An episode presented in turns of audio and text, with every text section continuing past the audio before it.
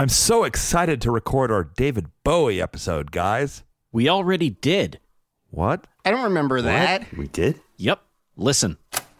David Bowie, ba-rum-ba-bum-bum. Station to station, ba-rum-ba-bum-bum. This is Discord and Rhyme, ba-rum-ba-bum-bum. Rum-ba-bum-bum, rum-ba-bum-bum. Bowie, ba-rum-ba-bum, corn and rhyme. Is the whole thing like that? Yes, it is. It's seven hours long. Okay, new podcast rule. No more recording episodes the same night as our Moody Blues holiday karaoke party. This is Discord and Rhyme.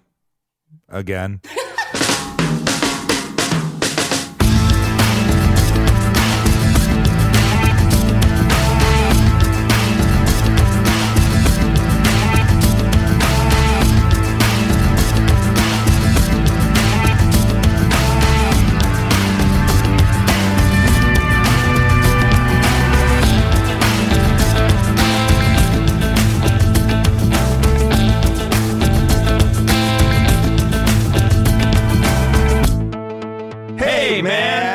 Welcome to Discord and Rhyme, a podcast where we discuss our favorite albums song by song. You can subscribe to us on Apple Podcasts, Stitcher, Spotify, or your podcast app of choice, and show notes and our full episode archive are available at our website, discordpod.com. Roll call Ben Marlin. Mike DeFabio. Rich Bunnell. And John McFerrin. Time is waiting in the wings, but for now, it's time to turn it over to this week's host, Mike. What album do you have for us, Mike, and why did you pick it?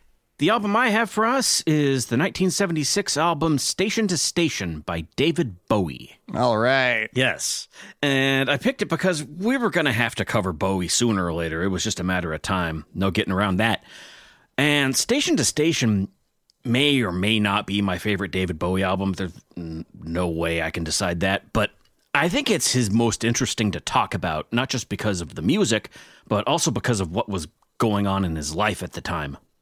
So, Mike, what's your personal history with David Bowie?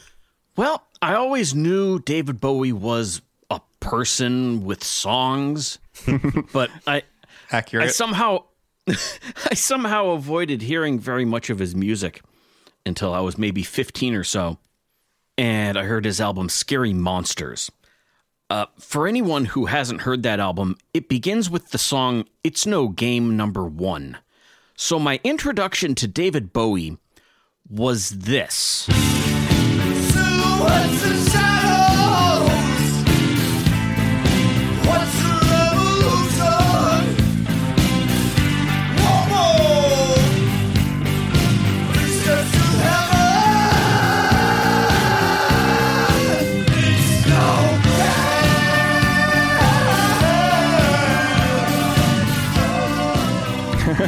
Mike, knowing you, you immediately fell in love, right? Oddly enough, I wasn't frightened away by that. And uh, while side two of that album would, would take some time to grow on me, I immediately thought side one was really cool. And this was also my introduction to the guitar stylings of Robert Fripp. And you all know how that story ends. But uh, for whatever reason, I didn't start investigating Bowie's other albums right away. Uh, the catalyst for that was hearing Space Oddity on the radio one night as I was falling asleep. I guess hearing that song really quietly in the dark while you're gradually drifting out of consciousness is the ideal way to hear that song for the first time. For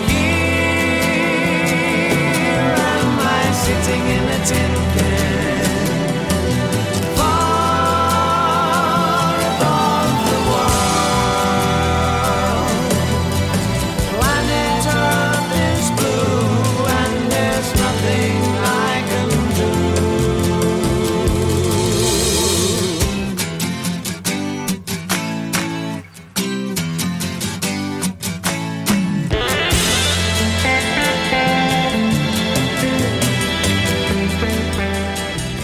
I wound up buying the Changes Bowie compilation pretty soon after that. And boy, did I ever play that a lot. What a bunch of good songs. And also Fame 90. From there, Not to be confused with the far superior Freedom 90. it's better than Don't Stand So Close to Me 86, though. Um, from there, I gradually started hearing as many of his albums as I could find, which wasn't always easy because that was during the dark period when the Rykodisc reissues of his albums had gone out of print.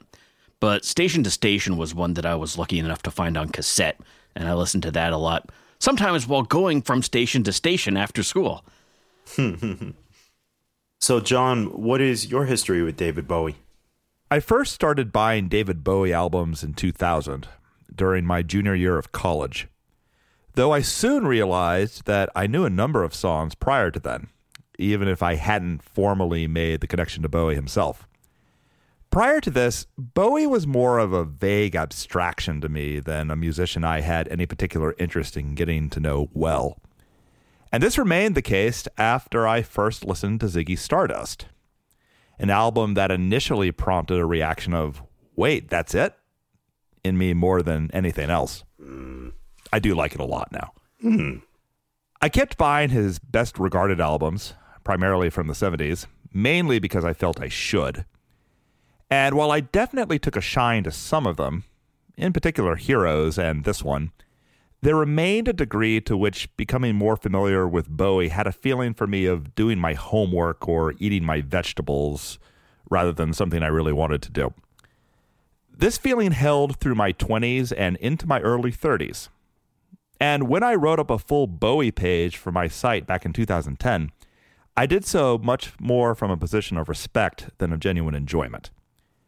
Now, in my 30s and beyond, however, I have become much more fond of Bowie in totality than I ever expected. A major reason for this is that I came to realize that Bowie, for lack of a better way to put it, had become a central hub in my music tastes as a whole. I used to have a mild obsession with playing six degrees of separation games with different musicians relevant to my collection. And I eventually noticed that when I tried to find a connection between two very different musicians, the path to connect them would inevitably either pass through Bowie himself or through one of Bowie's closest collaborators. Or the Bacon Brothers? Yes, them too. Along these lines, I increasingly couldn't help but notice that Bowie kept wanting to work with musicians that I love, and that musicians I love kept wanting to work with Bowie. And I also couldn't help but notice that over and over again, when musicians worked with Bowie, they just kept on churning out career highlights. Add in that, despite the impression given by the live albums he released in the 70s, the various archive releases over the decades have shown that he was a spectacular live performer who squeezed out the very best from his backing bands. And you have somebody who's basically guaranteed to just go up and up and up for me. Now, as for Station to Station itself, this is my second favorite from him. And it's one where all of the tracks are interesting in the studio and also where they worked effectively live at some stage of his career or another. Nice. How about you, Rich? Well, my Bowie phase was mostly in late high school, but like Mike mentioned, it was kind of hard to get into Bowie for a brief dark stretch in the late 90s, like between the Rykodisc reissues of his albums uh, and the EMI ones. Uh, so whenever I checked the Bowie section at the CD store, it was empty, save for a couple of compilations. Uh, And the first album I managed to find was his drum and bass album, Earthling, at the Public Library, which is an interesting album. And it was his most recent one at the time, but it's not very representative of him as a whole. Intergalactic,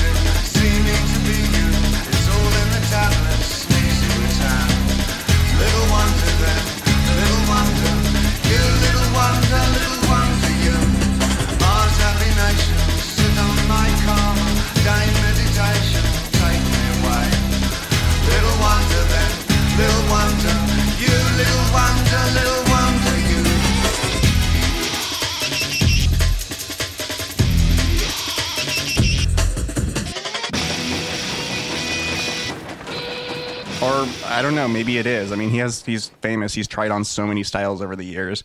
Uh, but either way, it's kind of mind-boggling to think of today, like of a period where you couldn't just listen to any music you wanted, like at, at the push of a button. uh, but uh, other than that, I don't really have a deep personal history with David Bowie. Uh, I bought a good deal of his albums. Uh, I listened. Station to Station is my favorite one. I listened to it just dozens and dozens of times.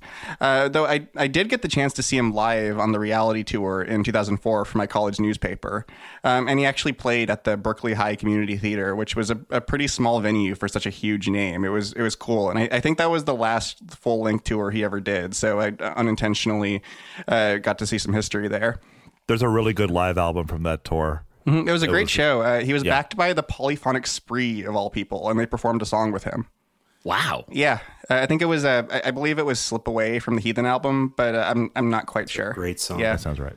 Um, and I was as shocked and numb as everyone else when I learned about his death in January 2016. Uh, I actually found out on the bus to class during grad school, and uh, I'd forgotten my headphones that morning. Very uncharacteristic of me. Uh, so before class started, I just kind of sat in the student lounge before anybody else had shown up and listened to "Life on Mars" on my phone speaker. It's a god awful small affair to the girl with the mousy hair. But her mummy is yelling no, and her daddy has told her to go. But her friend is nowhere to be seen. Now she walks through her sunken dream to the seat with the clearest view and she's hooked to the silver screen. But the film is a sad thing for, she's lived it ten times or more. She could spit in the eyes of fools if they ask her to focus on sailors fighting in the dance hall. Oh man, look at those cavemen go. It's the freakiest show. So I discovered Bowie in college, uh, though for a long time I only had the Ziggy Stardust album, and Ziggy's amazing. It's my favorite Bowie album and one of my favorite albums anyone's made. Uh, from there, though, it took a while before I got any deeper into Bowie, but in my early 30s, I heard the song Beauty and the Beast from his album Heroes. That was interesting.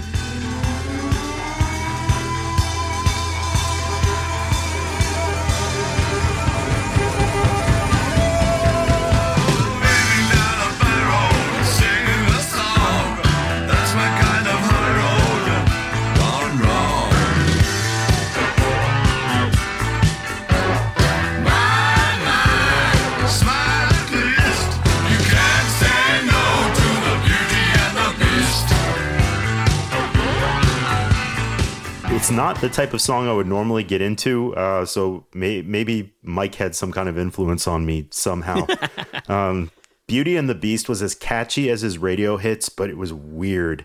It was dark and forbidding and unhinged. Its catchiness wasn't so much contained in a feel good radio chorus as it was a cobbling together of all the elements of catchiness into a lurching Frankenstein's monster of an earworm. Someone fetch a priest. that too. So from there, I bought all of Bowie's albums and became a big fan. And along the way, I literally wrote the book on David Bowie. Okay, I wrote a book on David Bowie. Well, an ebook. And it's not at all authorized by the Bowie estate. In fact, I've even gotten some angry cease and desist messages via my Ouija board. As I will probably mention a few times over the next hour and a half, the book is called All the Days of His Life Listening to David Bowie Song by Song, because that's what I did, and I wrote about all of them. It's by me, Ben Marlin, and it's available on Amazon.com, and unfortunately not available at any bookstores that treat the working poor humanely. On that note, I, I'm a recent proud purchaser of uh, of this book, and it's uh, and what what I've read is really good. I don't know, the rest of it might be crap, but uh, I'll, I guess I'll find out later. I'm glad you found the good page. It's it's really good, even the parts that are wrong. Oh, I'll take that. I'll take that. I, I, I want to entertain more than anything. So thank you. Um, so, Mike, can you tell us a, about David Bowie's history? Yes, I can.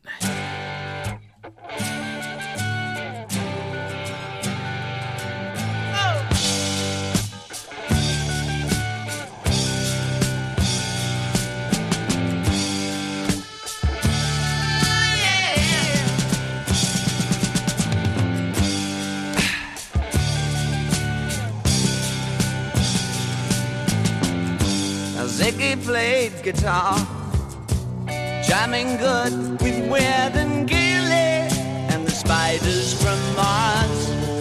He played it left hand, but made it too far. Became the special man. Oh, then we were Ziggy's band. Well, if I go over David Bowie's entire career up to the recording of Station to Station, we'll never get to the album. And you all know who David Bowie is. You're alive on planet Earth. So I'm going to take an in media res approach here and focus on the albums that led up to this one.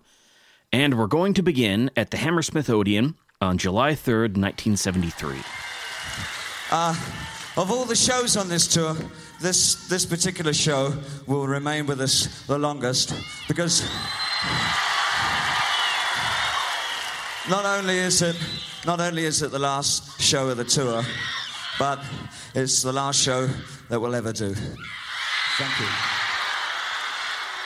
Now, of course, what he meant by that was that it was the last show they would ever play as Ziggy Stardust and the Spiders from Mars. But the audience didn't know that, and also the band didn't know that. so, the first album Bowie made after being from space for two years was an album of 60s covers called Pinups, but hardly anybody likes that album, and I always forget it exists.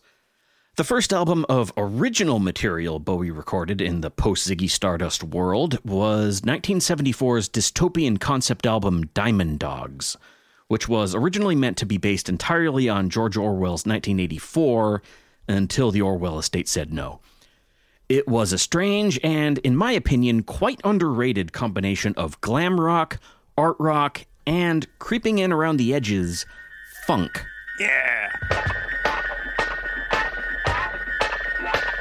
Someday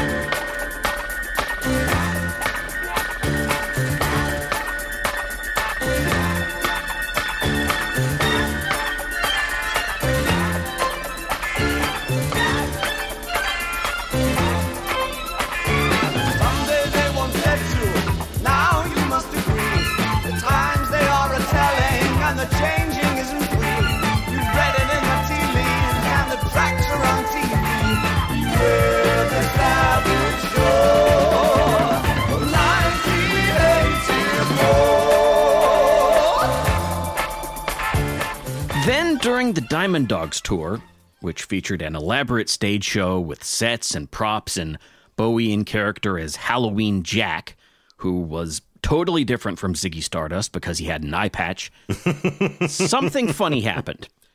Bowie decided, I don't want to be Halloween Jack anymore. I want to be a soul brother. And that was how the Diamond Dogs tour became the Soul Tour halfway through. I didn't know that. Yep. Yeah. I didn't know either. Why not?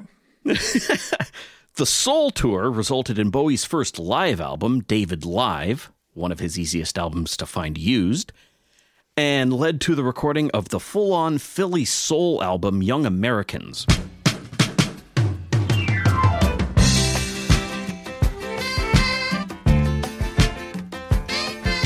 Which does have the title track and fame on it, but it mostly saw Bowie downplaying most of his idiosyncrasies for the sake of making a really authentic soul album and it just didn't work. I don't think too many people would list it among their favorites. My brother loves it.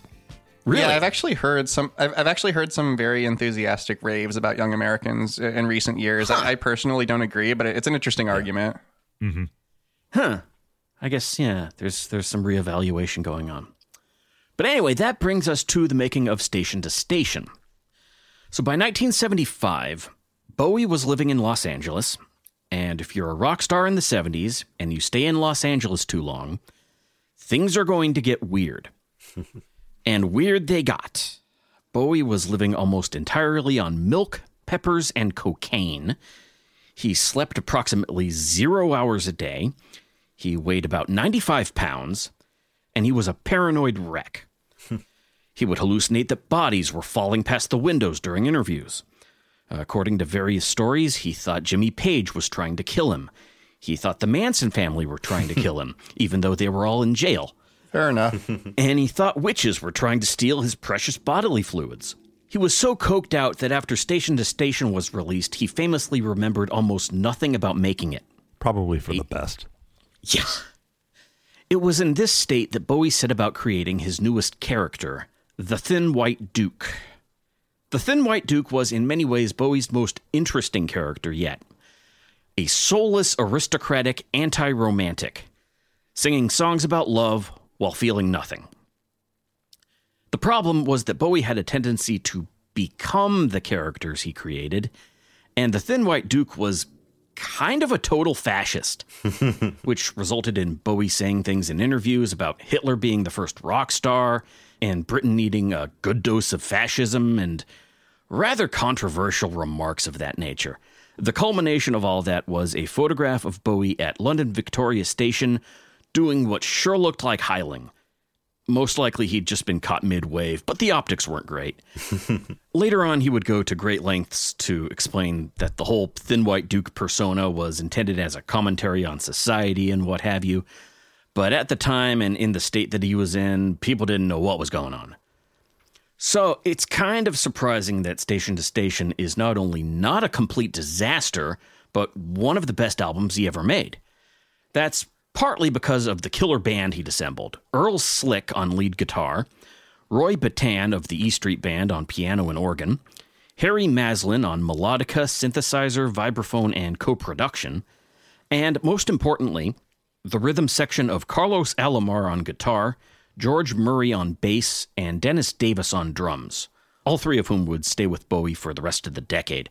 But a great backing band does not necessarily a great album make. And I think Station to Station shows that even at what was probably the lowest point of his life, Bowie was still capable of making some of the coolest, most interesting music of his whole career. Yeah, it's a really interesting case study of a genius's brain on autopilot. Yeah. Yeah, I like that take on it, Mike. Um, so before we get to the album, we have a new Patreon donor to thank this week Pontus. Thanks, Pontus. Monthly donations from our listeners are part of what keep the show going, so big thanks to everyone who's been chipping in as well. Anyone who wants to sign up as a donor, just visit patreon.com forward slash discord pod. We just released a new bonus episode about our favorite greatest hits compilations, and there are more on the way. Yeah, that's a really fun episode. Thanks. If you have any feedback about the show, we're on both Twitter and Instagram at Discord Pod, and you can email us at discordpod at gmail.com. Also, if you're listening to us on Apple Podcasts, it would help us reach more listeners if you left us a rating or a review. And if you're not on Apple Podcasts, spread the word any way you can on your favorite music forum, on social media, or maybe on Reddit, a site we are all terrified of. Petrified. Uh, also, also, another reminder that we'll be doing our annual Q and A episode in about a month. Uh, if you want to know anything about the show, have questions about individual episodes, or just have just you know silly questions you want to throw at us, uh, we're currently planning on releasing the episode on April sixth. So email your questions to discordpod at gmail.com or uh, just add us on Twitter at discordpod sometime by the end of March. So let's get started with the first station on Station to Station, Station to Station.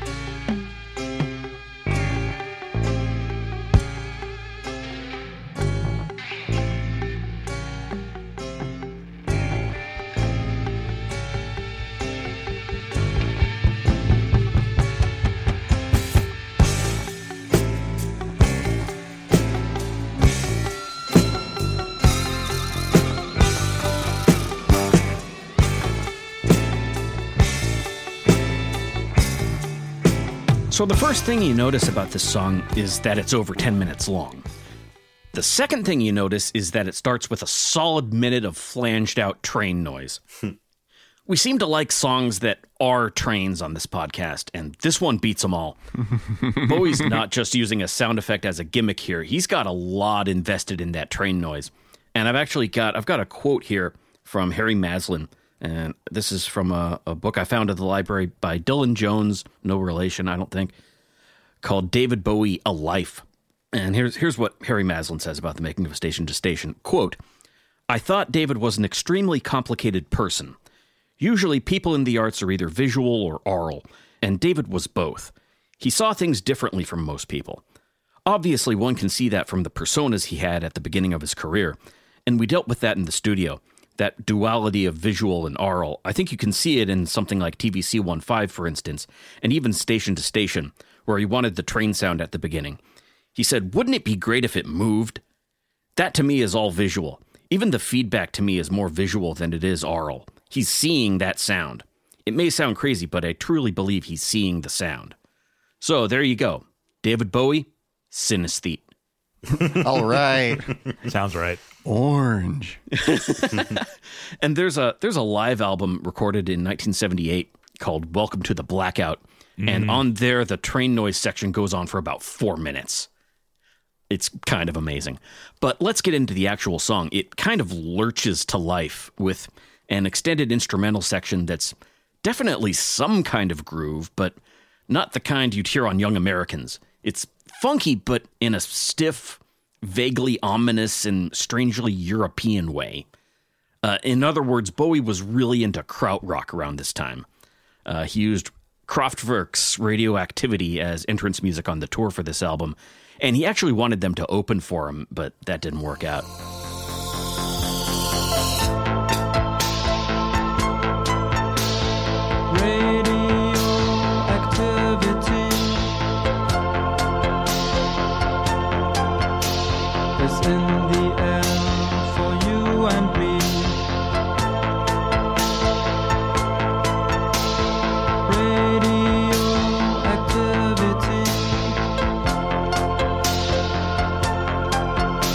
Discovered by Madame Curie. And Kraftwerk would return the favor on their similarly train noise themed Trans Europe Express, which mentions Bowie, Iggy Pop, and this song by name. From station to station, back to Düsseldorf City. Meet Iggy Pop and David Bowie. Trans Europe Express. But uh, you can really hear that influence here, not just in the sound of the music, but how long he lets it go on before he even sings anything. Uh, that guitar feedback, uh, played by Earl Slick, was made by chaining six amplifiers together, all with different effects on them, in order to get that incredibly long sustain.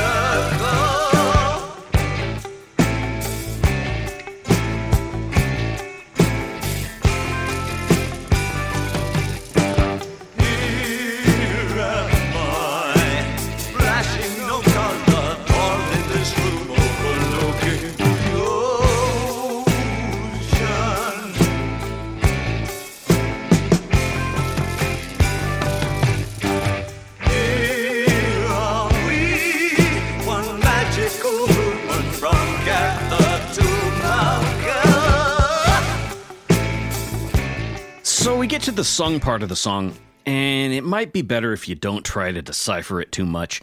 Bowie was really into things like uh, William S. Burroughs' famous cut up technique. Oh, like Robert Pollard. Yes, where uh, you take what you've written and literally cut the paper up and rearrange it to get word combinations you might not have thought of. Uh, Bowie was also really into esoteric mysticism around this time. And I gotta tell you, once lyrical analysis starts delving into esoteric mysticism, that's kind of when I tune out. Now, in tarot, this card represents. so there are all sorts of references to Kabbalah and Gnosticism and Aleister Crowley and the Golden Dawn, but please forgive me for not wanting to go down that whole rabbit hole to figure out what it all means. Yeah, the good thing about Bowie is that there is plenty of writing about him by everyone ever if you want to go down those rabbit holes. Oh yeah, and there's there's a lot of writing about station to station in particular, but uh, the main thing for me here is the general feeling the words give off, and more than that, Bowie's delivery of them. The Thin White Duke is clearly a very grandiose person, which makes for a really cool song, but I don't think he's somebody I'd want to meet. But just when you think the song is going to trudge on like that forever, what happens? It changes.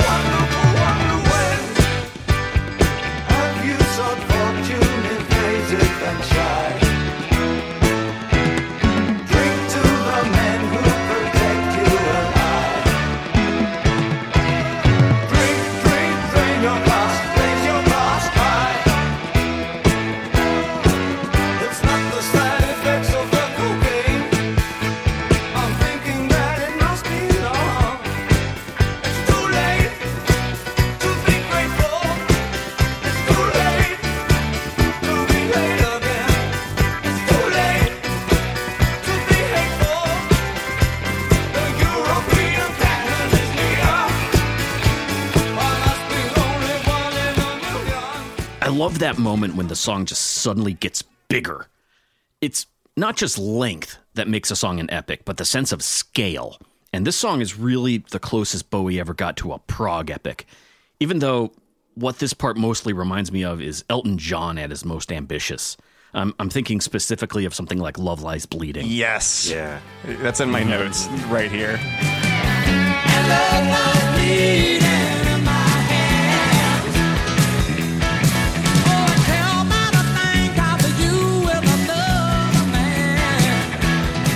And then, of course, you have what's probably the most famous line in the song It's not the side effects of the cocaine. I'm thinking that it must be love.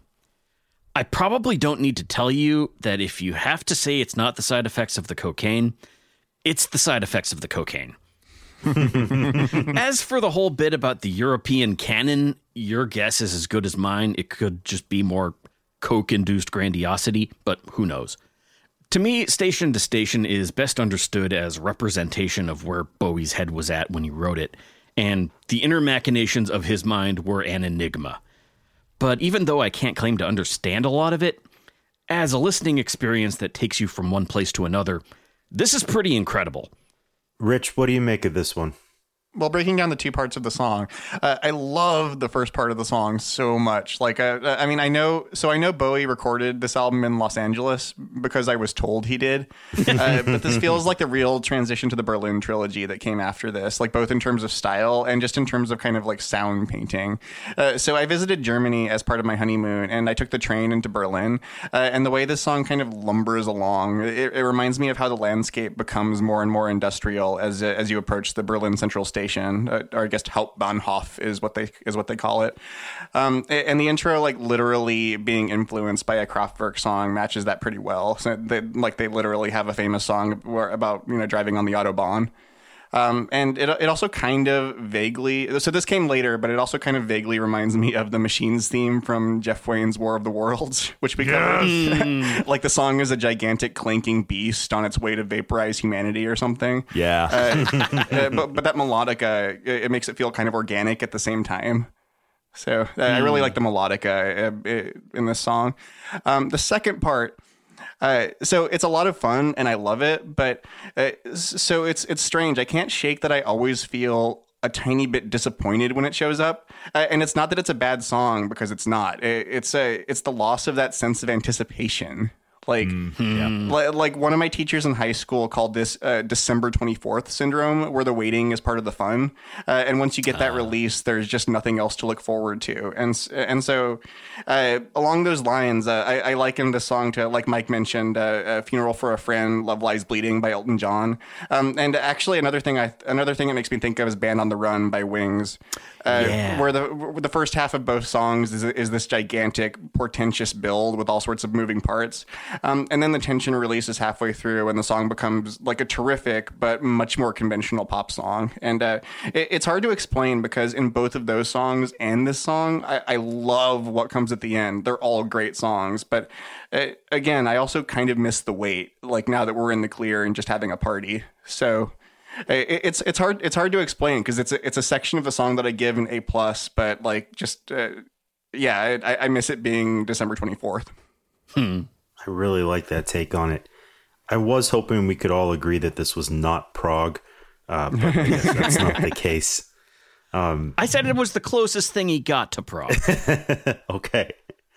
Um, no, this this is a behemoth of a song. I mean, it's like Bowie's Washington crossing the Delaware. It's it's just huge. Um, what do the lyrics mean? I, I have no idea. I mean, as, as Mike talked about, um, it's kind of all over the place, and it probably doesn't matter too much. I mean, that's kind of my going theory about a lot of David Bowie's lyrics. They're literate, they're fun, they, they can send you to the encyclopedia. You know, each line can send you to a different place, um, you know, trying to figure out what he's talking about, but they don't always add up to anything too substantial. It's kind of like he's just jumping from idea to idea, but he's not always telling a story. Um, but that's fine because there's so much to focus on in the music. Um, you know, and Rich talked about the buildup of the song. I love how the sounds enter one at a time, almost cautiously, um, over the length of really of a normal pop song until they all find each other, and then it just builds up to this unstoppable crescendo. Rich has also made the point, rightly so, in the past that five minutes is the worst length for a song. And basically, just five minute songs somehow go on forever. But this is twice as long and it just flies by. Um, and there's not even any noodling. You know, a lot of songs that are this long, you know, take up time with soloing. And that's fine, especially when it's done by, say, Herbie Hancock uh, instead of like Rick Wakeman. Uh, but there's no noodling in, in station to station. You know, every second of it is vital in helping it reach the amazing place that it ends up. That's a good point, Ben. Because uh, I mean, if Station to Station just opened with this like catchy five minute you know dance funk song, I would probably get bored of it. But with that build, it, it I love it. So Yeah, there was a single edit of Station to Station. I haven't heard it. I can't imagine it works very well at all. it, it loses the point. yeah. The point is that it's 10 minutes long. You, you need the train. Right. John, what do you make of it? Wakeman's great on Life on Mars. Hush your mouth. Uh,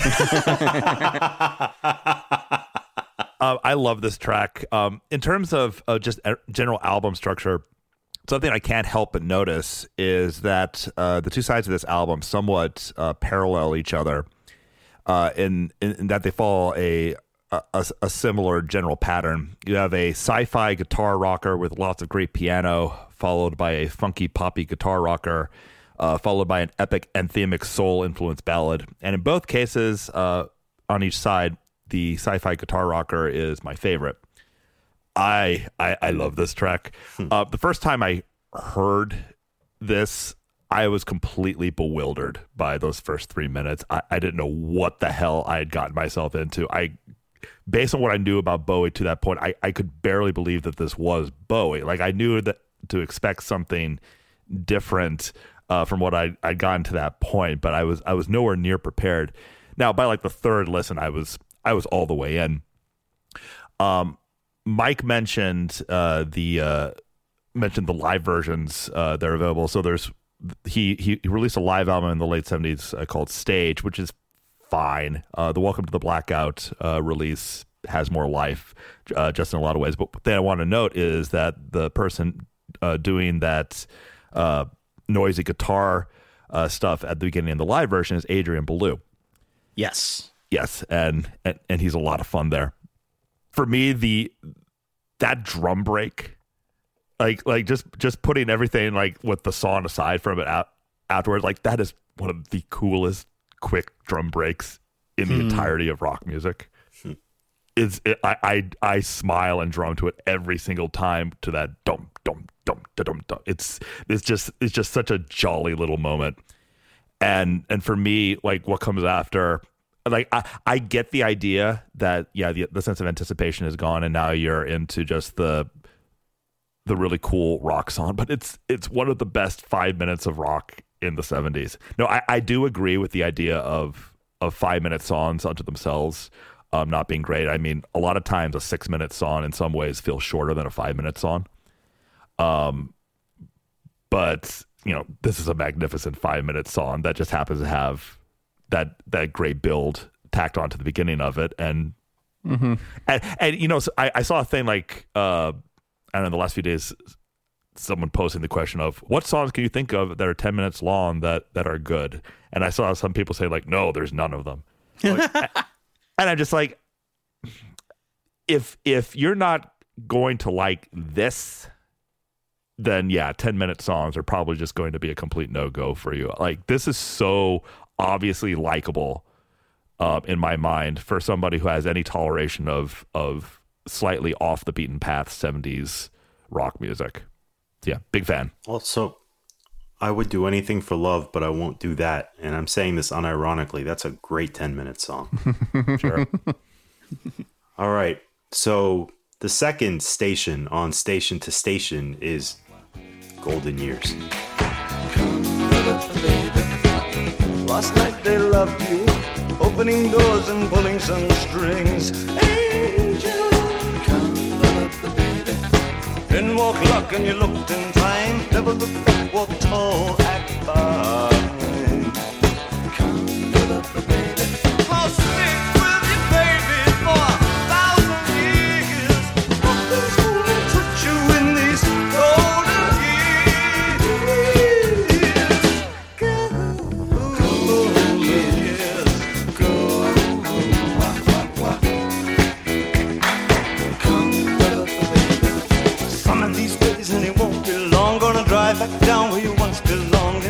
Of a car, 20 foot long. Don't cry, my sweet, don't break my heart. Doing alright, we've gotta get smart. Wish upon, wish upon, day upon day. I believe, oh Lord, I believe all the way. Run for the shadows, run for the shadows, run for the shadows in golden years. There's my baby, lost I'm begging So now that you've made it through 10 minutes of art rock mysticism, here's a hit single for dessert. this was the first single from the album, and it made it to number 8 in the UK and number 10 in the US. More than that, though, it earned Bowie an appearance on Soul Train. Another train. Yeah, another train. They just keep coming. For a long time, I thought he was the first ever white performer on Soul Train, but it turns out Elton John had him beat by about six months. He played Bennie and the Jets. So, Golden Years is definitely a funk song, but it has so much more bite to it than anything on Young Americans. I think a big part of that is that it's both funky and thoroughly Bowie. Yeah. He's not trying to sound like anyone but himself here. So instead of sounding like an imitation of funk, it sounds like Bowie-fied funk, which it turns out is a very, very cool thing. Uh, Station to Station might be the greatest song on the album, but Golden Years is the most fun. I guess it's possible to be in a bad mood while this song is playing, but it's not very easy. Especially during that whole Some of These Days and It Won't Be Long sort of quasi rap section. Oh, it's so good. Bowie's vocal here is incredible. If you attempt this at karaoke night, you will fail humiliatingly and with long term consequences. I've read in a few places that Bowie wrote this with Elvis Presley in mind, but he turned it down. But by that point, the king was little more than a sentient tub of bacon grease, so I suppose it's just as well.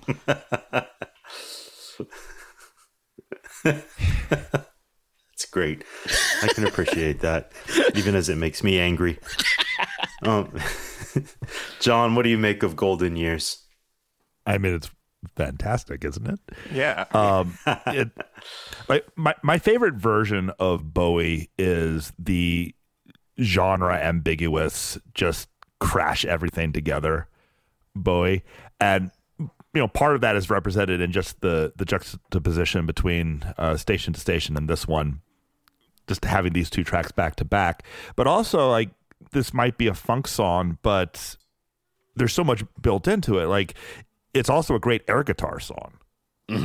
Like I, I remember, or I remember, I don't know, being in like a TGI Fridays once, and this came on. Like s- someone put this on the jukebox, and like suddenly, like that was the coolest that a TGI Fridays had ever been. like it, it, and then again, I, I have I have no idea what the lyrics.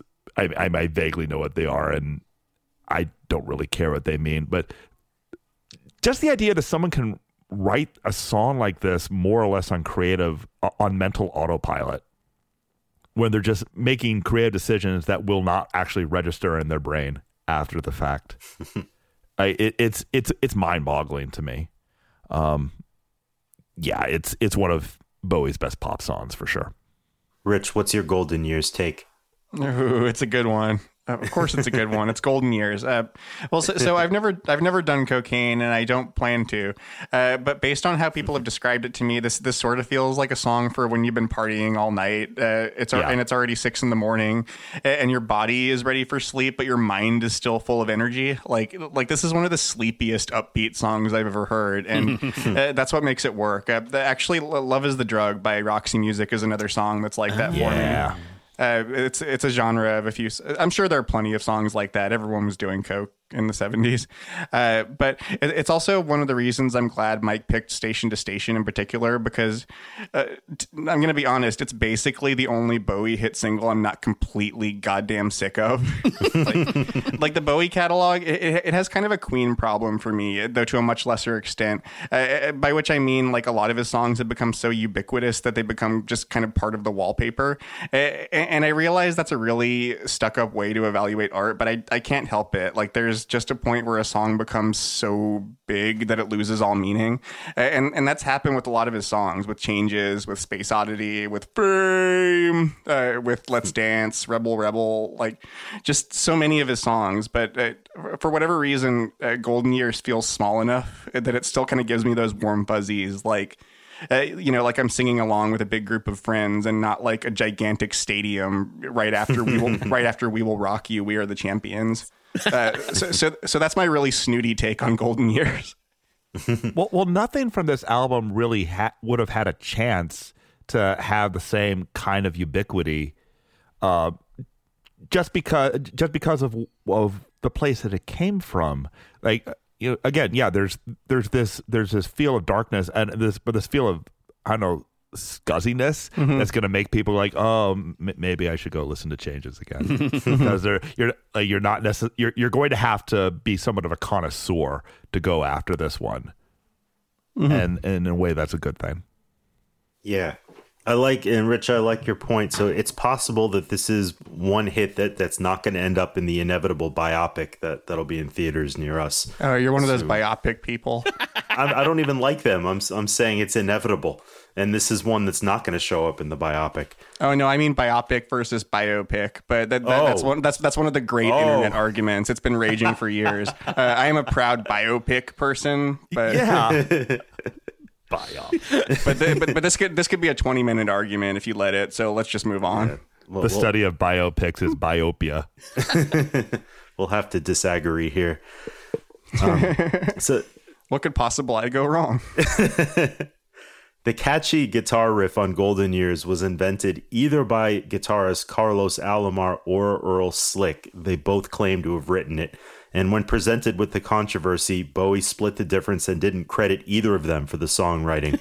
That's some brilliant King Solomon shit right there. Um, with with all respect to the spiders from Mars, to me, this rhythm section, Alomar, George Murray, Dennis Davis are the best rhythm section that Bowie ever worked with. I They- love Alomar Yeah. Uh, he was the unsung hero in, in just so much of Bowie's music during this time. Um, unsung, uncredited, unpaid. Uh, they could be twisty and slinky, and they were always danceable. And I think Bowie lost a lot when he stopped working with them. That's not to say that he should have kept anyone around forever, but in later years, as, as creative as his music was, and it really was, it was often like on top of these straightforward 4 4 rhythms that didn't match the inventiveness of what was on top of it. Um, but, but these guys are just funky as hell. This is a catchy song, and Bowie sings it soulfully.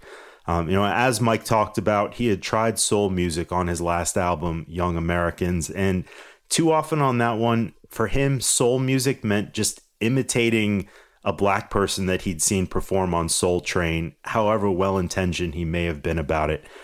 The result was a train wreck, which you usually only saw on Soul Train during Sweeps Week, with way more fatalities than you'd expect from a TV variety show.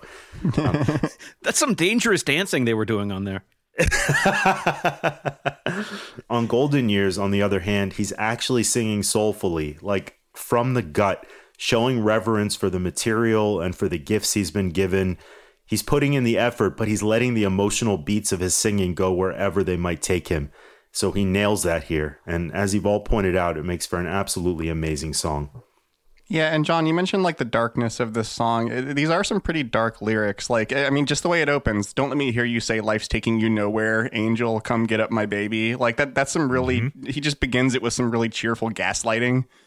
And just like and like you know run for the shadows in these golden years like these are some secretly very dark lyrics uh, i mean they come from a very dark place in his life but it's all like just dressed up as this like you know dance funk extravaganza There's a phrase that's come up on this podcast a few times of who the hell writes this? and I feel like Bowie is like on the Mount Rushmore of who the hell writes this type of songs. I mean that in a good way. And I feel like Golden Years is absolutely in that list.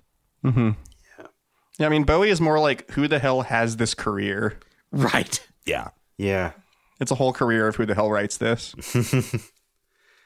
So we're going to go on to the third song, Word on a Wing.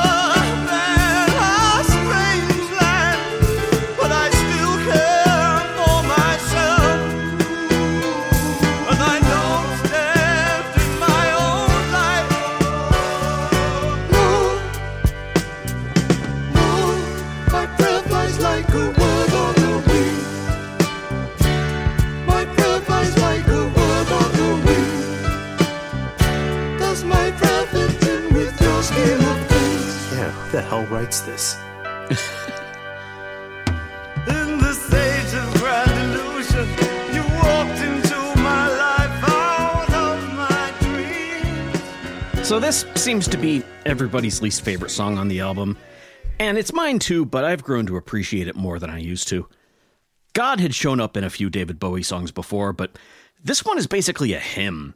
And it's easy to hear it and think, where in the hell did this come from? Well, it makes more sense if you hear it less as Bowie having a very brief slow train coming phase and more as a cry for help from somebody hitting bottom. It reminds me a little of Spiritualized in that regard. Oh yeah. Yeah, it's still a six minute ballad, so it's never going to be one of my all time favorites or anything. But in the context of the album, I think it works. And it shows what a consummate performer Bowie was. Even when he was falling apart, he was this put together. Rich, what do you make of it? Well, ha- have any of you seen The Man Who Fell to Earth? I meant to haven't. watch it It's for this my list. episode, and I, I never did. No. Uh, well, I, I only really rem- remember it in bits and pieces. The, though I guess that that feels like how you're supposed to remember it, given Bowie's entire experience with Los Angeles. uh, but uh, well, there's a lot of drugs. Uh, a lot of nudity, including from Bowie. Bowie hangs dong in this movie, uh, and I support that. uh, and there's also a lot of Bowie working out his demons with his whole lifestyle. So uh, uh, I didn't realize this song was so personal, but after seeing that movie, it, it makes sense to me that Bowie like saw himself as desperately in need of salvation and needed to compose his own hymn. Like you get a pretty full picture of him in a, in a state of like really deep psychological panic. That movie is a trip. Um, but the song, yeah, I don't know. Uh, I remember in high school, like it was really important to me that albums be perfect, and Station to Station comes so close that I would do all sorts of mental gymnastics to like will this one into being great in my mind. but uh, now I'm more willing to just live with all of the great songs that Bowie did give us, and yeah, I don't know. Word on a Wing is just kind of a drag for me. I didn't realize that other people didn't like this one.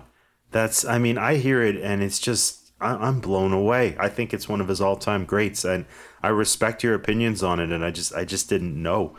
Um, to me, it's it's impossibly lovely. It's just one of Bowie's most uniquely structured and most heartfelt songs. Roy Bittan's piano is particularly pretty here, and I sometimes see Roy Bittan the way I see another talented session pianist from a few years earlier, uh, Nicky Hopkins, someone that producers use when they don't have enough confidence in the material and they're hoping that the pianist will fill in holes that, that they're afraid might open up in the music. Bittan is clever and facile and has a great melodic sense, but he can add wonderful things to a song that it might not necessarily have needed. And sometimes that can suck the rock and roll edge out of some of the Bruce Springsteen songs that he's on. All of which is my way of saying that he didn't do any of that here. And I mean it. His piano playing elevates the song. Word on the Wing is as sincere as Bowie got. It seems to be a legitimate declaration of vulnerability and devotion to a higher power, although I really like Mike's take that this is just a guy at rock bottom. But there's no faux gospel here. It- It's just slightly offbeat pop music, sung as sincerely as you can imagine from someone who very often kept himself hidden behind several walls at any given time. So it's revelatory in that way. If Bowie, uh, I guess I'm with you guys in that if Bowie did this every time, he might not have been Bowie and it might have gotten old. But just this one time, I find it sublime. John, where do you fall on this? So my instinct has always been to keep a distance from this one just because it's like it's Bowie. How can how can this be real? And like my brain wants to initially parse it as tacky, as one that I I would push away. I've taken that position less over the years. This one has really grown on me. I I, I think I'm actually closer to you, Ben, on this at this point. Uh, whereas long ago I, I would have been closer to to Mike or Rich on this one. Um, again, it, it may have just been a moment where he considered Christianity, but I I think it that moment did briefly happen. Again, it, it may have only been long enough for him to to to to think about it as grist for writing this song, but there's a real sincerity in here that I find kind of moving. And I don't I don't want to get into the lyrics on on this album too much, but there there's one line uh, that that really strikes me as, as as kind of incisive. It's the line where he says, "Just because I believe, don't mean I don't think as well. Don't have to question everything in heaven or hell." And I, I think it applies. This is this is an idea that applies not just to to religion, um, but to a broader category of good faith arguments and good faith questioning like there it, it, it falls into an idea of there's from a religious standpoint there are questions that you ask because you genuinely want to know because you want to genuinely understand uh, something that isn't clear to you at the moment and there are questions that you ask just to kind of troll people and because you want to be confrontational and you want to win Yeah. and I think and and he's he's pushing back against the latter. He's he this is a line written by somebody who is so broken that his his desire to know more it, at the moment is deeply sincere. And again, deep sincerity is not something that I'm accustomed to to thinking about with Bowie, and just generally with this song and it, its counterpart uh, that ends the album. I, I think that also part of what drives people from the song is that it doesn't fit the notion of what this album is, just like from a, a quick uh, gloss summary. Because we think of it as the transitional album into Low, and and uh, there's some Young Americans residue, and we want to just hand wave the rest that doesn't quite fit into there. But there's only six songs on here. Everything has to be considered equally part of the picture. And yes, it's not all equally good, but I think it can't be disregarded either. So that's a long way of, of saying that I don't love it, but I find it way more interesting than I used to. Huh, that's it. That's that's really good, John. I, Yeah. I, I still don't love the song mus- musically, but I that's a good point that the uh, that the sincerity of it is very disarming and it kind of like ca- catches you off guard coming Yeah. from Bowie. I mean, not that not that he's insincere, but No, but there's a lot of you know he's he's usually playing a character of some kind. Um, yeah. But I, I should clarify this is this is my least favorite song on the album, but it's my least favorite song on one of my favorite albums. So Oh, I also want to mention, like, so he he performed this on the '76 tour, and the renditions of it are good. yes, Like, like it, it it's actually kind of a highlight. So let's go on to side B of the album. If you're listening on vinyl or if you're listening on Spotify, well, you've already moved on to another album, like the attention span starved millennial that you are. anyway, here's TVC 15.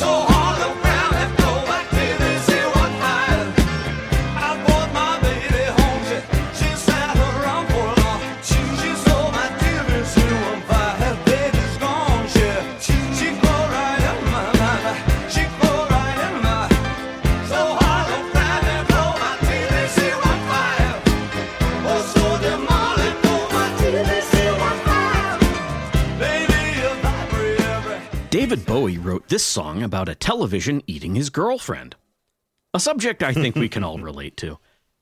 hate when that happens. I mean, who can honestly say? This is maybe the oddest song on the whole album, so of course I like it a lot. I think maybe the oddest thing about it is that it doesn't really sound like a song about a television eating your girlfriend. I knew what the song was about before I heard it, and I was expecting some kind of dark sci fi nightmare, maybe along the lines of Savior Machine from The Man Who Sold the World. Don't let me stay, don't let me stay. My logic says burn, so send me away. Your minds are too green, I despise all I've seen. You can't stake your lives on a savior machine. I wasn't expecting Rockin' Pneumonia and the Boogie Woogie Flu.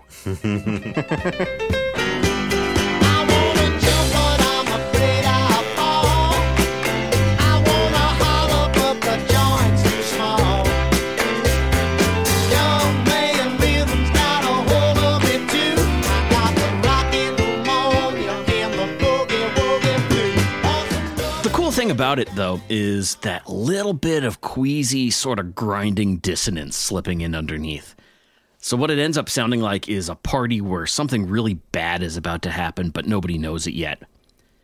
And then you get to the whole Oh My TVC 15 section, and we're right back in icy cold, futuristic European mode again. Oh,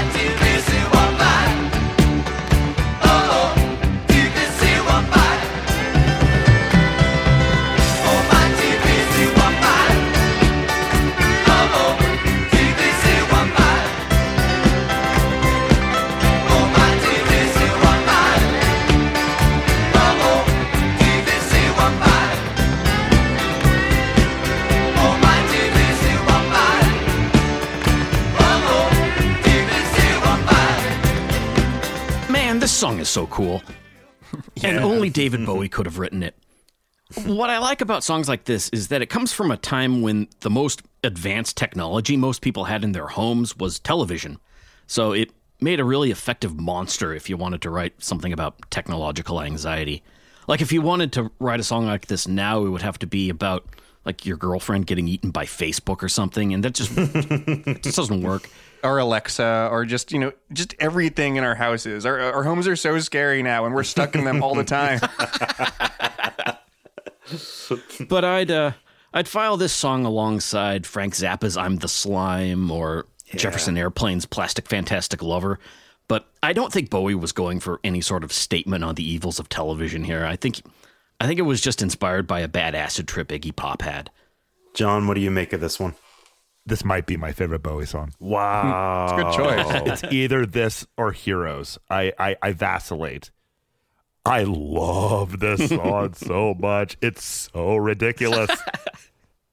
and like you said, only Bowie could or would write this. You know, I, I said something uh, near the top about how Bowie was good at um, coaxing career highlight performances out of the musicians they gathered around him. And I just think of of something like that piano part. You know, Mike, I remember you complaining back on the Emerson Lake and Palmer Yeah. episode about the tone of the piano. Um and and I get that, but there's so much life in there in that playing. Oh, the piano playing is great. Yeah, yeah, I, I, I get it on the sound, I, but I, I, I feel like the, the sound of the piano is is weirdly essential, even though it's objectively bad. um, but yeah, there, there's just so many ideas crammed together that, in theory, should just be a total mess. But again, like that's how a lot of the best Bowie rolls. You you have a little bit of this, a little bit of that, and you combine it together, and it should be just what the hell is this? And in a certain sense, this is what the hell is this. but you know, you ha- you have something like that, like that piercing saxophone that emerges from time to time. That's that's Bowie, um, just throwing this this thing for color. And Bowie didn't really play saxophone. I mean, he did, but it wasn't like a. a he, he wasn't a specialist at it or anything. He just said, you know what, I'm just going to throw in this extra little bit of menace and discord into it, and it's going to work because the cocaine says so. It's good branding there. Uh, yeah, I I love this one. Um, a few times in this podcast I've referenced a, a a bit back in the days when I still made mix CDs, and I made a uh, I, I made a, a big three CD uh, one uh, limit one song per artist mix, and this was the Bowie. Like I didn't even think twice. Like it it, it was it was the one that just fit in the best. A- a- and yeah, it's it's not going to be the first song that most people think of with Bowie, um, and that's probably good because it would frighten people away. But it's it's really good. Rich. Uh, well, so Ben, I don't want to eat into the sales of your book, uh, which everyone should buy.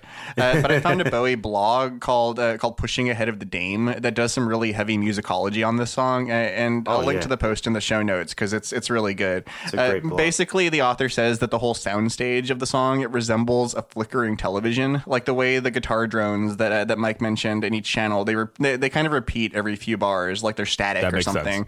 Uh, and the the, ver- the verse melody doesn't really progress; it just sort of resets uh, until it briefly like kind of fuzzes into clarity for the bridge, the the transition transmission part, um, and then the oh my TVC one five part. It, it, it's sort of like the TV cutting in with like an outer space jingle about itself, uh, like it. Like, it, like it- it's like you're watching Bowie playing this like dinky honky tonk ditty on American Bandstand or something, Yeah. except he's actually trapped inside the television that ate him. Uh, anyway, the song itself. So, I mean, it's amazing, but I, I have to admit that this is another song I had to do some mental backflips to really appreciate because it always sounds cooler in my head than when I'm actually listening to it. and uh, I think that's a feature, not a bug. Like, uh, unlike Word on the Wing, in this case, it's because I think Bowie's ambitions for the song are just are just bigger than the production could actually accommodate. And like that's and that's not just the technological limitations of the 70s. Like I'm I'm having trouble picturing any producer in any time period being able to pull off a concept like this. And uh, you know that that's how David Bowie rolled. He he knew that and he still went for it. So uh, even even if it doesn't live up to like the picture in my head, this is still like a goddamn masterpiece of a song. yeah, I, I for me, the, if there's a lesser song on this amazing album, um, this would be it. Um, I like it a lot. It's catchy, it's fun, and Roy Bittan's piano line is is right up front and really clever. And I think in my book, Mike, I make that Rockin' Pneumonia and Boogie Woogie Flu comparison too. I think you do actually. Yeah. Yeah. Rockin' Pneumonia and Boogie Woogie Flu was a song by Huey Piano Smith. Uh, although the, the one that I always heard on the radio growing up was by Johnny Rivers, and it's got an amazing piano part by session musician Larry Knechtel.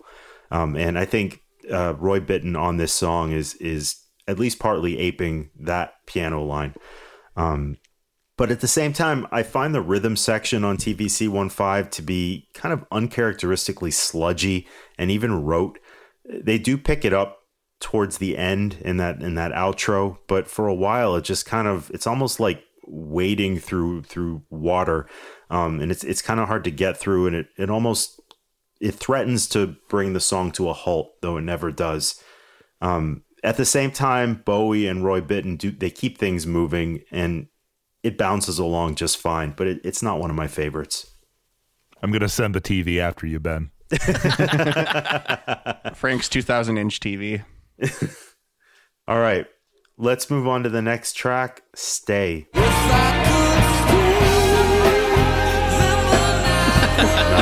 nice. Ah, crap. I queued up "Stay" by U2 by accident. Just a second. let me let me look, let me look for the right one.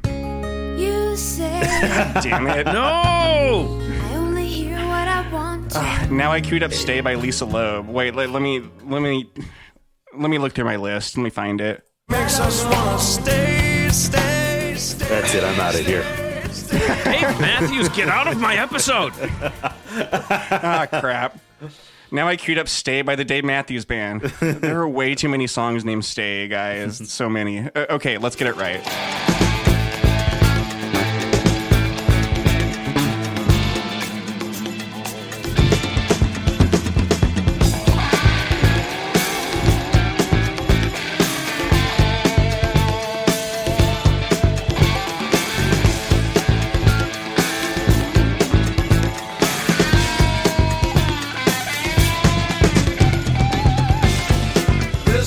This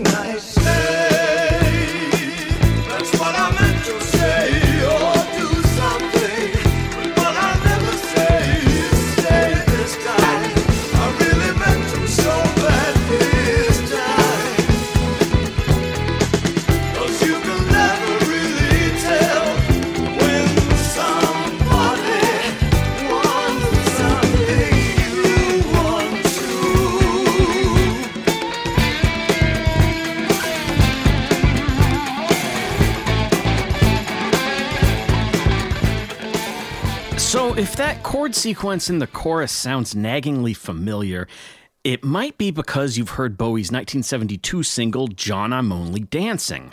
Hmm.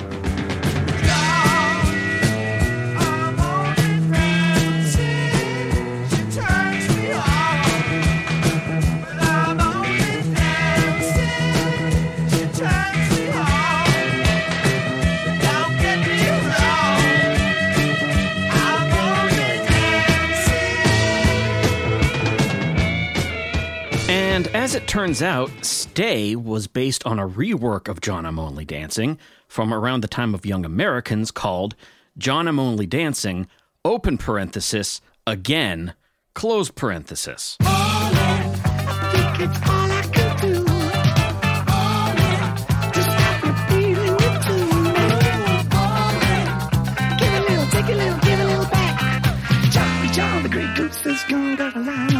Charlie on my back.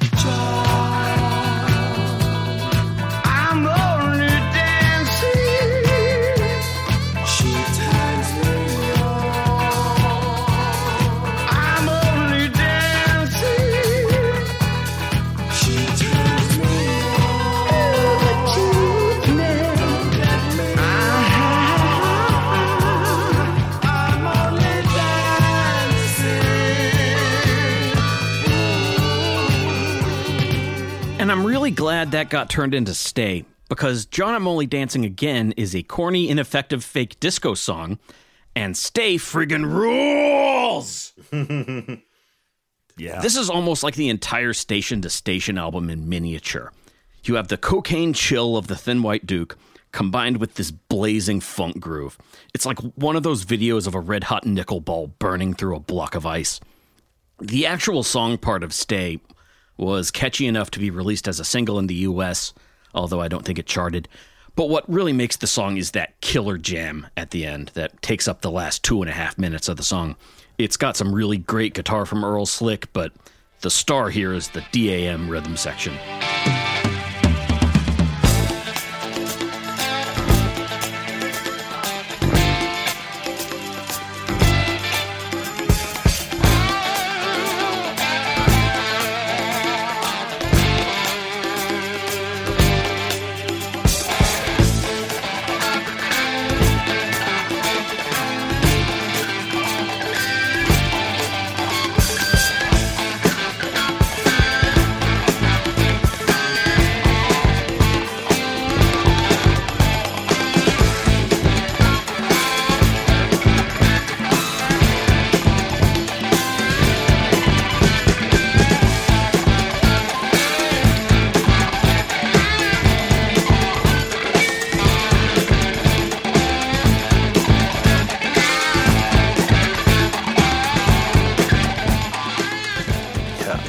Love the intro to Stay. Um, it could be out of a Norman Whitfield Temptations epic, like Papa was a Rolling Stone. Yeah. Um, this is a crazy, funky song that that's ramped up so much by that rhythm section that Mike talked about. The whole composition is is very clearly a band effort. And while this doesn't affect the music so much, I wish Bowie would have made it a band composition instead of taking all the credit and royalties for himself. Uh, like I know he was coked out of his mind at the time, but he had a lot of sober opportunities afterwards to give the other guys credit for this song. Um, it's a catchy song, and I love how an out of his mind Bowie sings the hell out of it. But I, I'm less enamored of the jam than Mike is. It, it bothers me that Bowie just cuts out with several minutes left in the song, and Earl Slick is left to fill half the track with soloing while Bowie slips out to the cocaine pub down the street and enjoys a refreshing pint of cocaine. Earl Slick is good, but he's not David Bowie good, and he shouldn't have been left to figure out half of the song for Union Scale while all the royalties went to Bowie over in the Coke pub. Rich, what do you make of this? Oh, th- this is my favorite song on the album, Wow. even more than TVC 15, uh, regardless of how many times I delayed playing it earlier in favor of other songs named Stay. Um, there's a there's a lot of funk on Bowie's albums from this period, but uh, but I think this is the only time where he really, uh, honestly, completely crosses over into disco, uh, with with the exception of John, I'm Only Dancing Again, which, uh, as we've discussed, is the same song. Like, like that's a full on disco intro. It, it's meant to give people time to like snort one or two last lines of coke and get on the floor. Uh, and I think we should actually include a brief clip of the intro riff because that riff is huge. Yeah. like uh, like I I got that bit of synesthesia on TVC 15 from you know somebody else's blog, uh, but on this song I can just see the riff like filling the sky like it's a giant neon cracking whip or something, uh, which feels appropriately 70s.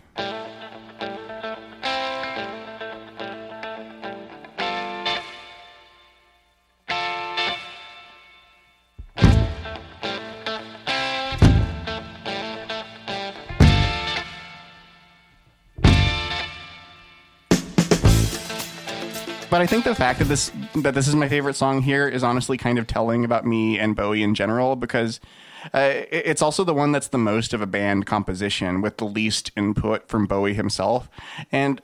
Uh, I, I don't want to be a spoil sport and use this episode to crap on Bowie's legacy because uh, I, I love this album. I think he's great, and I, I have enormous respect for Bowie as a cultural icon and a musical influence. But uh, I don't really listen to his albums that much anymore because there, there's almost always a certain like imprecision to his songs that kind of rubs against the things that personally resonate with me as a music listener. I, I think it's a glam rock thing. Like he dropped the glam sound after Diamond Dogs, but never really the sensibility. And and you can even hear it on this song where he sounds kind of asleep and behind the beat, but the groove is just so hot that it all comes together beautifully. And uh, uh, personally, I would have loved more of this kind of Bowie, but I'm also willing to acknowledge that it wasn't really what he was all about as an artist. John, how about you? There's a Mellotron. he stuck a damn Mellotron into this thing and it works and it's awesome. That is a Mellotron.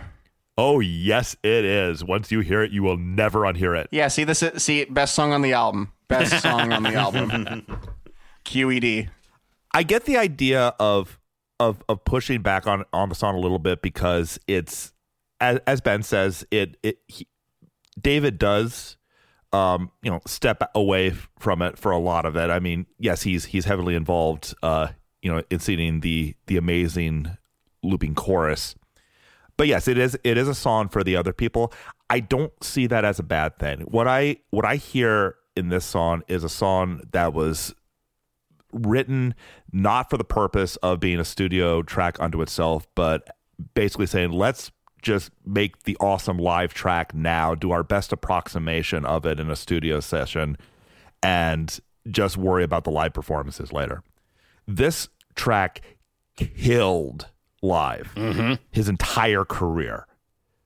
Like every every live stay i have a lot of of live stay versions. They are they all rule there's a really good one on the on the stage album and and, and the ones they did in the late 70s but he brought it back over and over again and what that i like about bowie is that he he goes out of his way to give his supporting band members times to shine in performance uh, again, like he he he he only does this sometimes in studio setting, but he really really goes out of his way to do it uh, in a live setting, in particular his guitarists.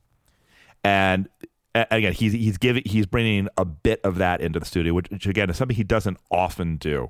But I, I enjoy the the act of of letting the two sides blend with each other in a way that wasn't necessarily typical of him. So yeah, I, I'm a big fan of this one. That's great.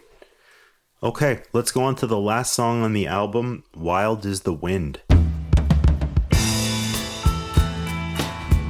Like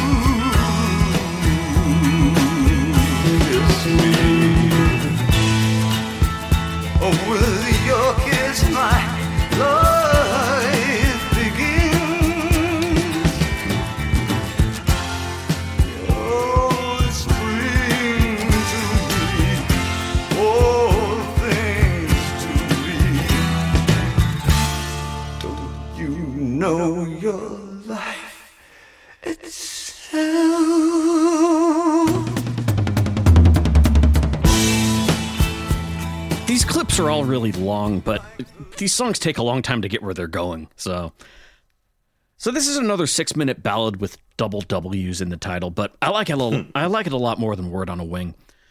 Wild as the Wind was written by Dmitri Tiomkin and Ned Washington for the 1957 film of the same name. The original version was recorded by Johnny Mathis, but the most famous version was recorded in 1966 by Nina Simone. Love me, love me, love me, say you do.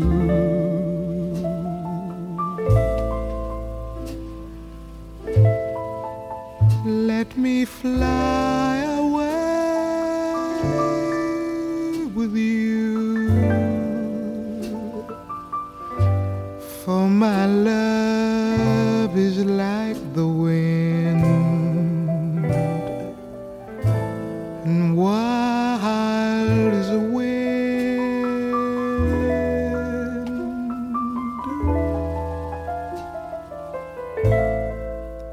Bowie met Nina Simone in 1975 and was inspired to cover Wild as the Wind as a tribute. And I know her version is the classic, but I gotta say, I like Bowie's the best. His vocal performance here is just great, especially when he sings Don't You Know Your Life itself, with that echo trailing off, which I think was an accident caused by his vocal bleeding into the guitar mic, but it doesn't matter because it sounds cool. The arrangement is really nice too. A song like this could easily be turned into a big drippy drag, but this one has just enough forward momentum to keep it from getting stuck, thanks to, again, that rhythm section.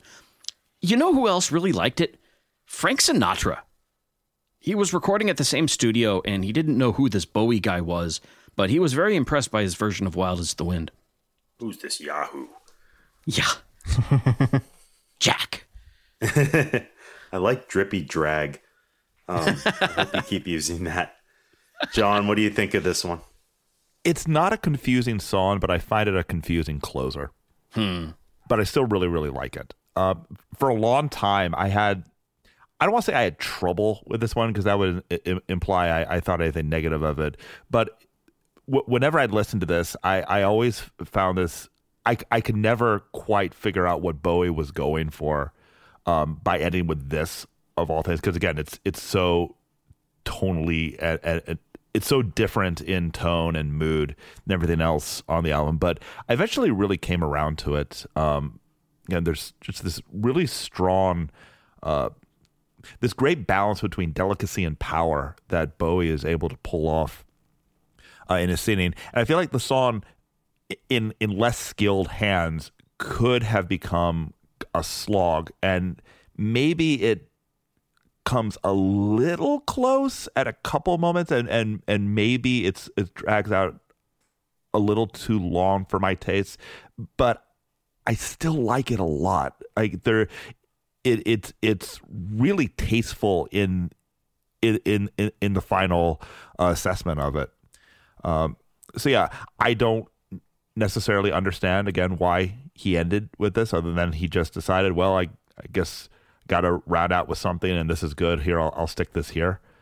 Um, but at the same time, like I almost feel like an album closer that made perfect sense would kind of be antithetical to the general feel of the album.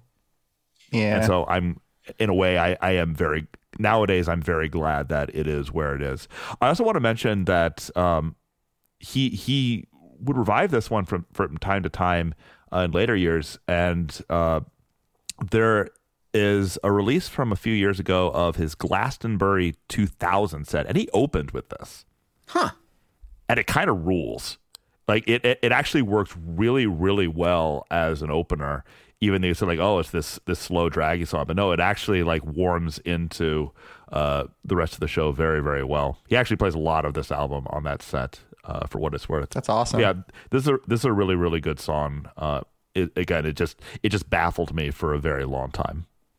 Yeah, to John's point, eh, this is a it's a weird pick because at least for the first part of Bowie's career, outside of that god awful pinups album, he just didn't do a lot of cover songs. So this is an offbeat and very out of left field choice, but that almost makes it normal and even predictable for a David Bowie album, but not in a bad way.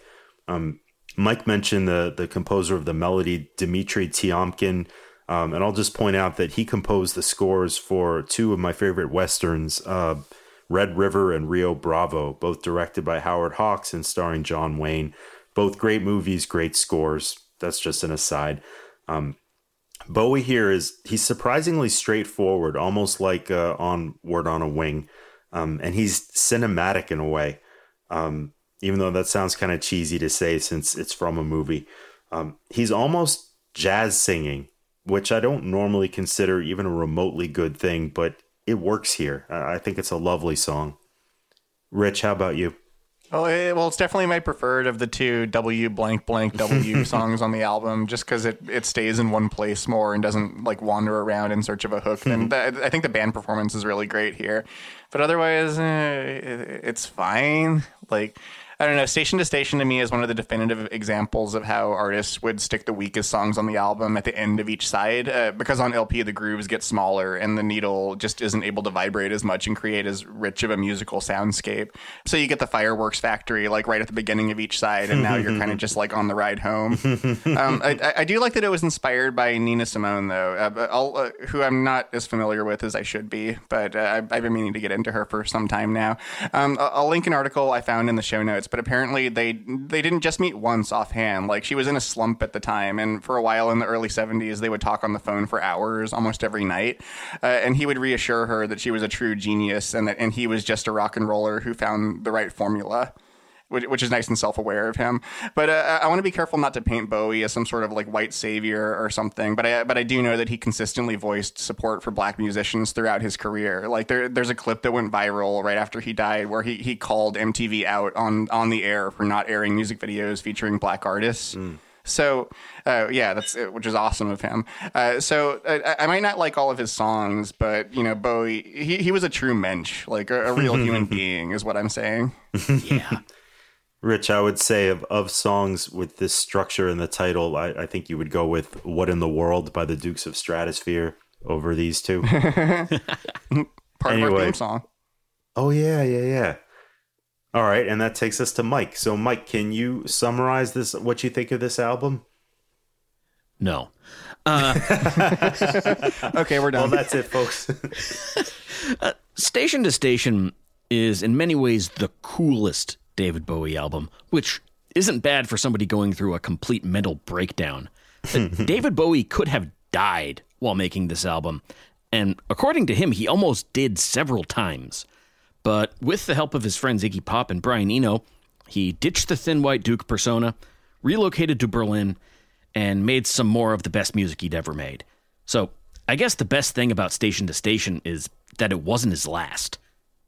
I like that. John, what do you make of it?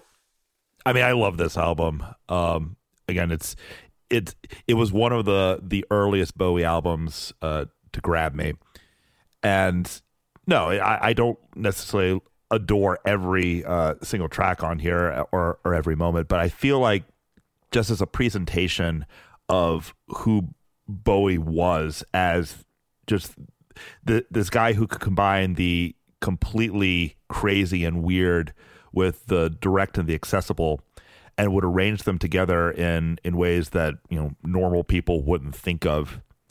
Like he's really just one of the greats of all time in that regard. And again i i, feel like this album is a very effective presentation of, of my favorite side of him. And again it, it, it catches him at a really interesting point in his career. Um you know coming out of a period that for me hadn't been great going into a period that's one of his most interesting it's really the the most quintessential example of what a transitional album is, and it shows that uh, you know the period of not necessarily knowing where you're going, just knowing that you're doing something interesting, can be a among the most fruitful for a great artist. So yeah, if if you're into Bowie and you somehow don't have this yet, like this is one you really, really need to get. Um, if nothing else, it'll help establish whether you just like the the most popular aspects of him or if uh, Bowie as a general concept is really for you. And I would say that he is for me. I like that. Rich, do you have a final thought? Not forever, but just about this album. there will be more episodes of Discord and Rhyme. uh, I, well, I've done some weird fourth dimensional chess in this episode to come up with reasons why the songs are good and not good at the same time, and it, it's been odd. But that's because it's really hard to get a fix on Bowie as an artist. So I'm gonna I'm gonna talk about why he's great. So I mentioned playing Life on Mars uh, in in the student lounge in grad school the day Bowie died, and uh, well, so later that day in the same lounge, I over, I overheard a conversation between some students in my program, and they were talking about how none of them could name a single David Bowie song. And they were all something like five to eight years younger than me uh, because I went back to school relatively late in life. So the first response in my head was, ah, damn kids, ah, whippersnappers. uh, but on the other hand, the, the whole point of Bowie's music is change. Like the idea that pop culture is ephemeral, that fame is fleeting. Excuse me, fame is fleeting. Uh, and like this, this podcast is all about looking back on our favorite albums. So it, it can be tough to acknowledge that this is all going to be forgotten someday. A- And that's in my mind a perfectly healthy and mature approach to art and just what Bowie was about. And uh, these albums we talk about are just tiny little pieces of space time. And even if I don't love every single song, Station to Station is just a damn fine piece of space time, whether or not anybody remembers it in 100 years. That's a wonderful point, Rich, but your classmates were idiots and they were wrong.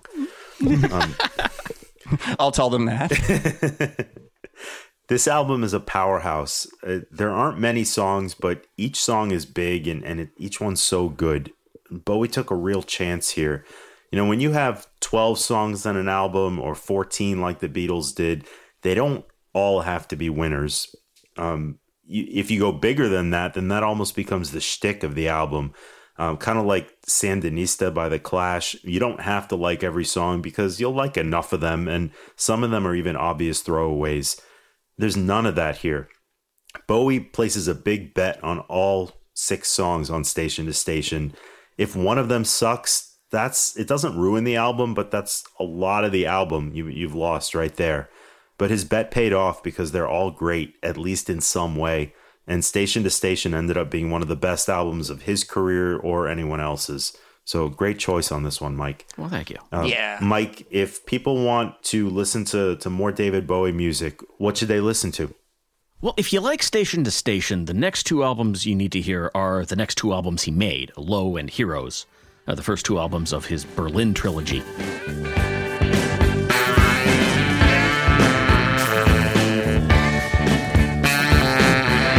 Don't you wonder sometimes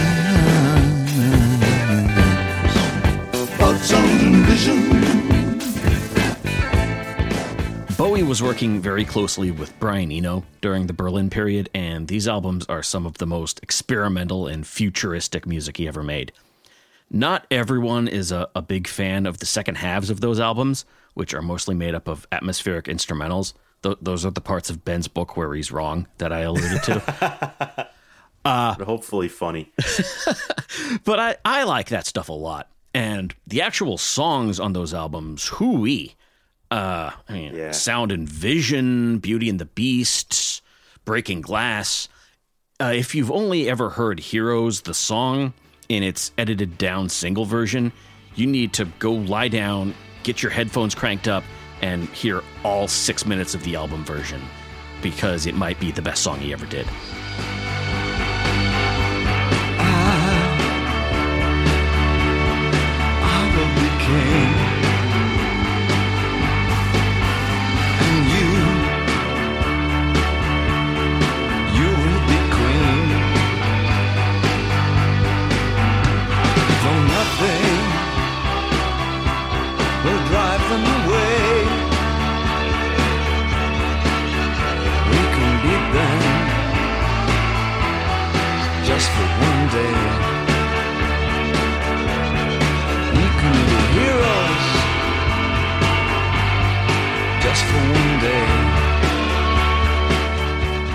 John, what would you recommend? I've got a couple recommendations. I mean, I like a lot, a lot of Bowie albums, um, but there's two in particular I wanted to mention here. Uh, one of them is uh, the Nassau Coliseum 1976 show. Uh, it used to be a bonus disc on uh, one of the station to station reissues. Uh, now I think you can get it as, as, as its own album. It's really good. Um, I, I would say it's right up there with the Ziggy Stardust soundtrack as my favorite live Bowie. This week has passed me so slowly. The days fell on their knees. Maybe I'll take something to help me. Hope someone takes after me. There's always a change in the weather.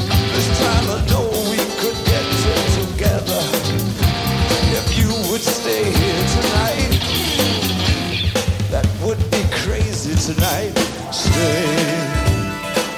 That's what I meant to say or do something. But what I never say is stay this time.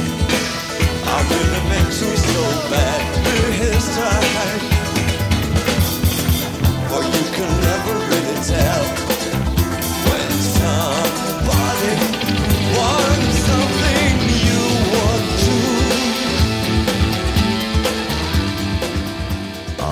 Does a lot of this album on it, but he also uh, does some really interesting reinterpretations of older material in in the Thin White Duke uh, persona. So that's one. Uh, the other one I want to mention is the album that I think, in a lot of ways, is the one in his career that comes closest to this one, and that's his final album, Blackstar. Yeah. Um, it presents Bowie in my favorite mode of Bowie, which is the the ambiguous genre uh, Bowie, where he's just taking all sorts of of interesting elements from here and there and combining them in ways uh, that really nobody else was going to think of. Um, it starts with uh, a track that's a, a little shorter uh, than the title track uh, to Station Station. It, the track is called Blackstar. In the villa of all men, in the villa of all men, stands a solitary candle.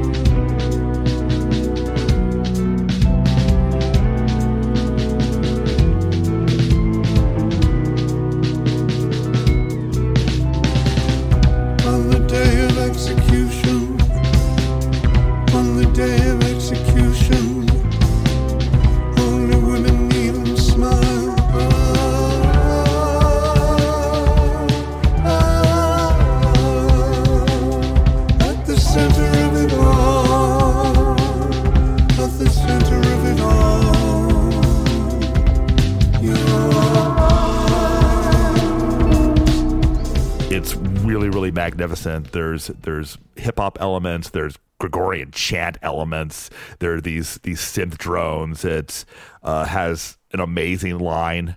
Um, you're just a flash in the pan. I'm the great I am which just amazing. And and it has to also be mentioned that uh, this was his own epitaph Mhm. he made the album in full consciousness that he was dying as he made it, and uh, he shaped uh, the content uh, of a lot of the music based around this idea. Uh, in particular, there's a song there called Lazarus, um, which is for me is one of the most emotionally devastating things that he ever did. And that album, uh, for a lot of reasons, was actually one of the major uh, drivers for me to significantly reassess uh, Bowie in my 30s. So yeah, I, I highly recommend Blackstar. I actually didn't get around to listening to it until yesterday, uh, and it's yeah, it's really really good. Uh, I actually wasn't feeling so great yesterday, and then I listened to it and it cheered me up because my mind is broken. uh, but yeah, it's a wonderful album. Rich, what would you pick?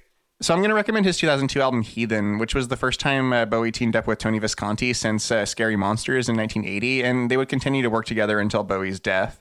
Uh, the, the album cover is very gray, and the music is also very gray. Uh, but Bowie's in a very sedate, self-reflective mode on the album, and it, and it feels uh, extremely deliberate and carefully composed in a way Bowie had rarely ever done.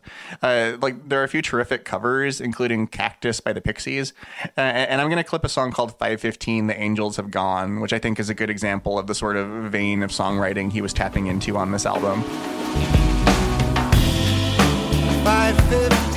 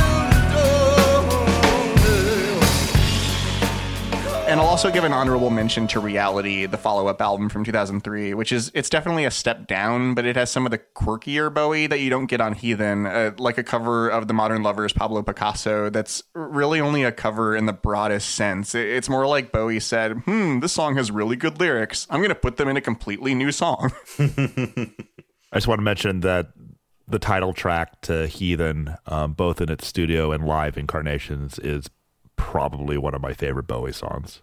It's a, it's a remarkably even album. Yeah. Yeah, those are all great picks. Bowie made so many colorful and interesting albums o- over his lifetime eh, that are stuffed with great songs. I'd almost say that you can't go wrong just picking up any David Bowie album. Except that if you pick up a Bowie album from the mid to late 80s, it's like getting a scratch off ticket that not only isn't a winner, but gives you a paper cut that ends up getting infected and gangrenous, and eventually your hand has to be amputated. Never let me down, Ben. But after that awful stretch in 1993, Bowie teamed up again with producer and guitarist Nile Rodgers for a fresh start.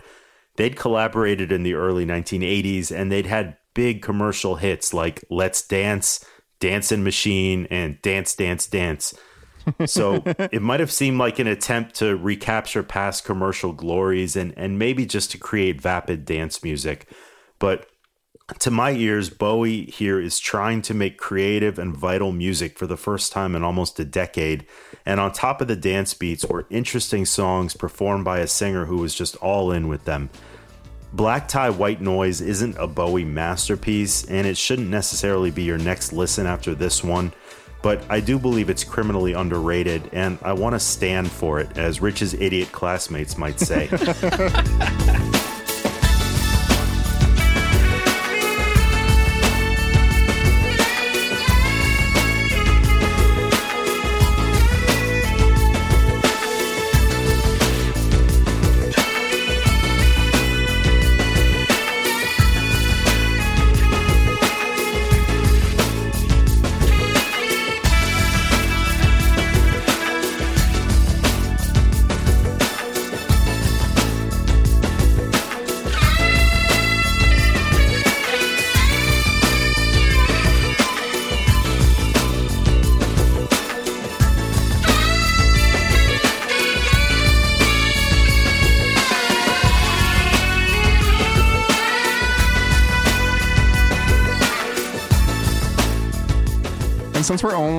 recommending albums from like 1993 onward, apparently, uh, I, I guess we should just give the obligatory mention that you should hear Hunky Dory, Ziggy Stardust, Aladdin Sane, The Man Who Sold the World, all of the old classic albums. They're, they're great. You should hear them. But Yeah. we're we're iconoclasts on this podcast. we, we break from the standard recommendations on this show. We're like that.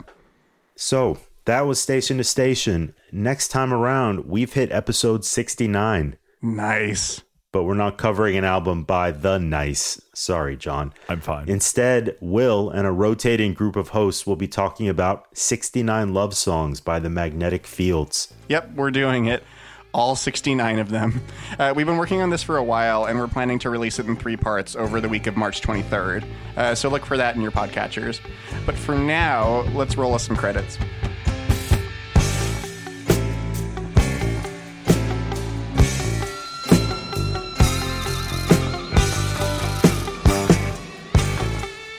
Thank you for listening to Discord and Rhyme. You can buy Station to Station and other albums by David Bowie at your local record store or directly from store.davidbowie.com. You can also buy or stream it at the usual places such as Spotify, Apple Music, YouTube, and Amazon. We've also made you a Spotify playlist that you can find on our website, discordpod.com. You can follow Discord and Rhyme at Discord Pod on Twitter for news and updates and on Instagram for pictures of our pets. Buy my book, All the Days of His Life, listening to David Bowie song by song on Amazon. And visit John's music review archive at johnmcferrinmusicreviews.org. Fair warning, he rates albums in hexadecimal. Special thanks to Mike for editing, production, our theme song, original music, and an awesome job hosting this episode. Aww. See you next album and be ever wonderful.